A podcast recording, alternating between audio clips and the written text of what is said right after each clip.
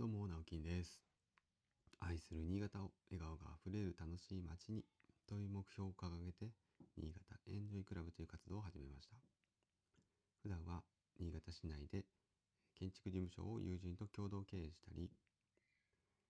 個人では築50年の空き家を地域の子どもたち、そして大人たちものびのびと遊べる場所にリノベーションをしている寺尾の空き家という活動をしております。えーそんな寺尾の空き家の活動がテレビ新潟さん、テニーさんで、えー取材をしていただきました。で、その撮影された、えー番組、番組というか模様がですね、本日10日の、え夕方一番、夕方一番、夕方ワイド、新潟一番という番組の、えーその中のガタトピというコーナーで、えーちょっと時間はあのざっくりわからない、わからないんですけど、3時48分から、えー4時50分のその第1部の中でガタトピというコーナーで6分から7分ぐらいになるだろうという話なんですけども、うー寺尾の空き家について、私の活動について、えー特集を放送していただけるということで、えーぜひですね、皆さん今日お時間ある方は、テレビご覧になってください。えー私は、まあ、見れないので、リアルタイムで見れないので、えー珍しく、えー地上波テレビの録画を、予約、録画をして、え後ほど見たいと思います。どんな風に編集されてるのか、まあ、ドキドキですが、うん、何を話したのか、おぼろげでしか覚えてないんですが、どんな風にね、編集していただいてるのかすごく楽しみです。えー、そして、えーまあ、その寺尾の空き家含めてですね、まあ、私がこの新潟エンジョイクラブとか言ってね、あの名前をつけて、えー活動を始めたわけなんですけども、一応ですね、あの専用のホームページというものを、このですね、テレビ放送に合わせるように作りました。作りましたというか、前から作ってたんですけど、まあ、せっかくね、もし、もしかしたら告知を、ね、して、PR をしていただけるんであれば、まあ、こんなにいい機会はないなと思って、えー急いでホームページを立ち上げました。えーちょっとね、まだ検索ワード引っかかるかどうかわからないんですけども、えー新潟はひらがなで、エンジョイクラブはカタカナです。もしくはま漢字で新潟でも、えー引っかかるような設定にはしてみたと思うんですけど、はい。ちょっと反映までは時間がかかるかもしれないです。まあ、Facebook などで、えリンク貼りますので、まだちょっとね、内容的にはそんな充実はしてないんですけど、えーこれなんでね、立ち上げたかっていうと、その、例えばそのホームページ内で、えー会員登録などをしていただけると、で、あの、スマホのアプリなんかもあるんですよ。で、そのスマホのアプリとかも入れてもらえると、あの、Facebook みたいに、まあ、私が記事をこう投稿したりと、まあ、他のね、誰かが投稿したりっていうことができて、で、コメント、コメントしてっていう、その、交流できる場所があったりですね。まあ、掲示板みたいなもんですかね。あと、まあ、イベントお知らせだとか、うん、まあ、インスタグラムもこう、なんていうんですかね、えー直結しているので、まあ、様子が分かったりとか、まあ、そのホームページで完結できるっていうのは、あの、私にとってすごく助かるんですよね。あと、こういうポッドキャスト、音声配信もまとめられるんですよね。あ、あと、あの、ウェブショップもそこに全て集約できているので、例えば、えー今までちょこちょこ出してた、あの、音声配信の、うん、なんて言うんでしょう、配信データ販売とか、えー、と今はですねその一応応援チケットという形で、まあ、支援をいただける方にね、うん、あの買っていただけるような、ちょっとラインナップだけになってるんですけど、うん、そんなようなものが、えーなかなかやっぱうん Facebook だけとか Instagram だけだとちょっとねあの全て網羅するのは厳しいなっていうのがあったので、うん、あとやっぱり Facebook はやってないけど Instagram やってるとか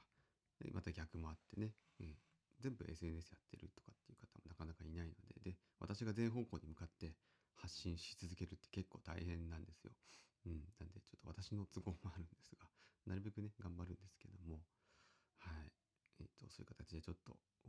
進めていきたいと思いますので、ご興味ある方はぜひ、あの、登録もしてみてください。昨日早速、あの、お一方、初めてですね、早速登録いただきまして、ありがとうございます。ちょっとごめんなさい、メッセージ返信できてませんでしたが、えー、この後返信したいと思います。はい、ということで、今日の本題なんですけれども、うーん、今日はですね、また、ナバ板ができるまでシリーズ続きまして、昨日はね、こうストーブすごく良かったよっていう話をしたんですけど、今日ちょっと作業のお話ですね。で、あの、思い出したんですけど、またこれ。え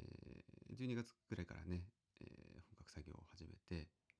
で、ま、お正月期間がね、やがて来るわけなんですけども、ここで結構大きい仕事を、ま、2人はですね、別にお正月休まなくてもいい いいし、うん、仕事ずっとしてないし、みたいな感じだったんで、早くお店作りたいしっていう感じだったんで、あの、私ちょっとね、お休みをいただいたので、その間に、あの、じゃあここ挑戦してみてくださいっていうのをお任せしたんですね。で、それがあの、2階の吹き抜けを作るんで作ったんですけども、吹き抜けってその床をまあ抜くわけですよ。2階の床を抜いて1階からのこの吹き抜けを作ってあるんですけども、その床を抜いてしまうと、その吹き抜けの上の天井には2階の天井、高いところの天井が何も工事ができないので、足場が必要だったりするので、先にそこをね、あの工事しようということで、結構これ早い段階で、えっ、ー、と、着手はしていたんですね。で、ここのスペース、その一部屋8畳、6畳ぐらいだったかな、の、まあ、和室だったところを、もう解体して、床も最終的には壊したんですけど、ここもともと、あのー、この場所がですね、その建物が、うん、なんて、言いましたっけ、移植屋、えっ、ー、と、ま、前のオーナーじゃなくて、前の前のお店かな？なんかね、おっちゃんっていう名前だったらしいんですよね。あの、居酒屋かなんかで。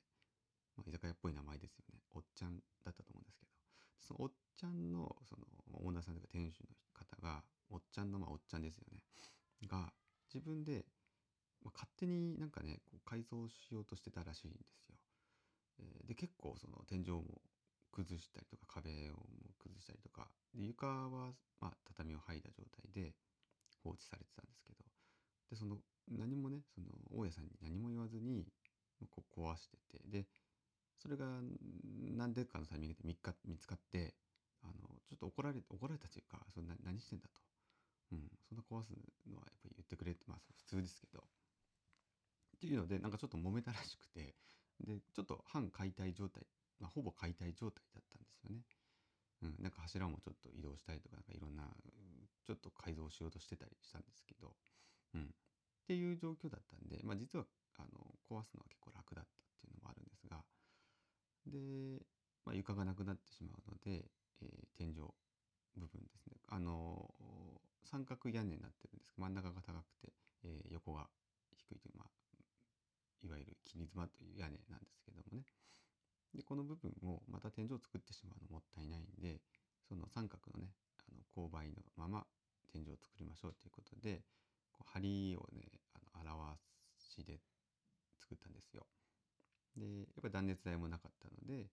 えー、まあ、下地を組んでね、で、断熱材、これ斜めに下地を組むんです。結構大変なんですけど、それが、ね、結構、あの、2人にとって初めての大工工事だったりしたんですけど、これ斜め、どえ、どうやんの？みたいな、多分すごくね、私ももう、